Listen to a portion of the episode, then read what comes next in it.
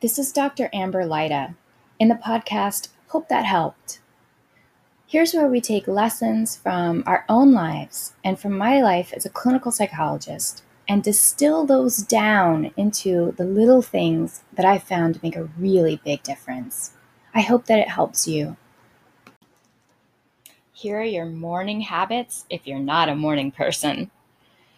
I am not a morning person, and it takes some extra effort to make me one. So, here are just a few habits you can put in place to help you be a little bit more of a morning person and to have a much better day. So, morning routine should actually start the night before.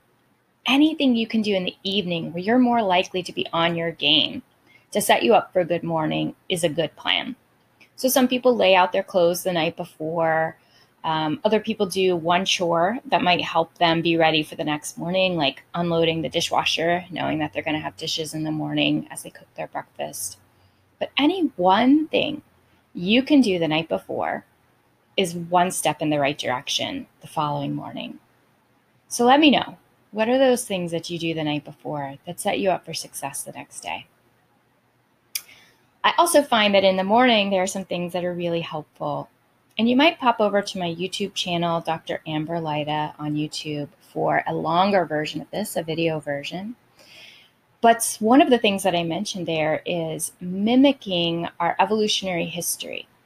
So, way back in the day, one of the things that helped us get up in the morning was that there was more light.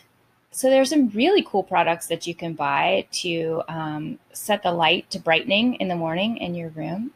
Another is just simple, which is to leave your blinds open so that as the sun comes up, you naturally begin to wake up into the day.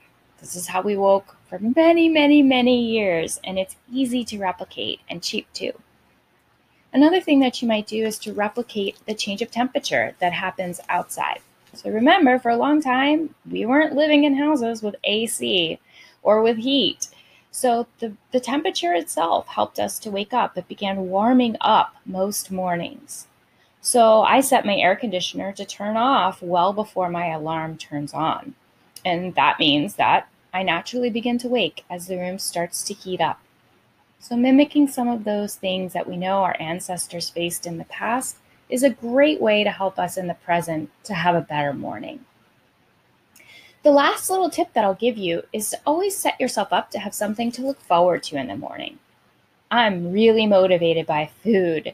So, knowing that you're going to have a great breakfast is a helpful way to get yourself out of bed, even if that great breakfast is a particular cereal that's your favorite. Or if you have a partner that enjoys cooking for you in the morning, that can be a great way to get out of bed. The other is the smell of coffee. Most of us love coffee. So if you set your pot to brewing on a timer so that you wake up to the aroma of freshly brewed coffee, it's a really nice treat to give yourself first thing in the morning. So just to review, our tips are to start the night before with any little gift you can give to your morning self to make your day easier. The second is to replicate things that we would find in nature in our present day in the mornings to help us get up. So changes in temperature to warmer, changes in brightness to brighter. and then also to give something to ourselves to look forward to in the morning. So for me, that's definitely going to be food and coffee. For you, it might be something different. And I would love to hear what three things fit into your life in those three different groups. So presents the evening before, mimicking our evolutionary history the morning of, and something to look forward to in the mornings. I hope that helps.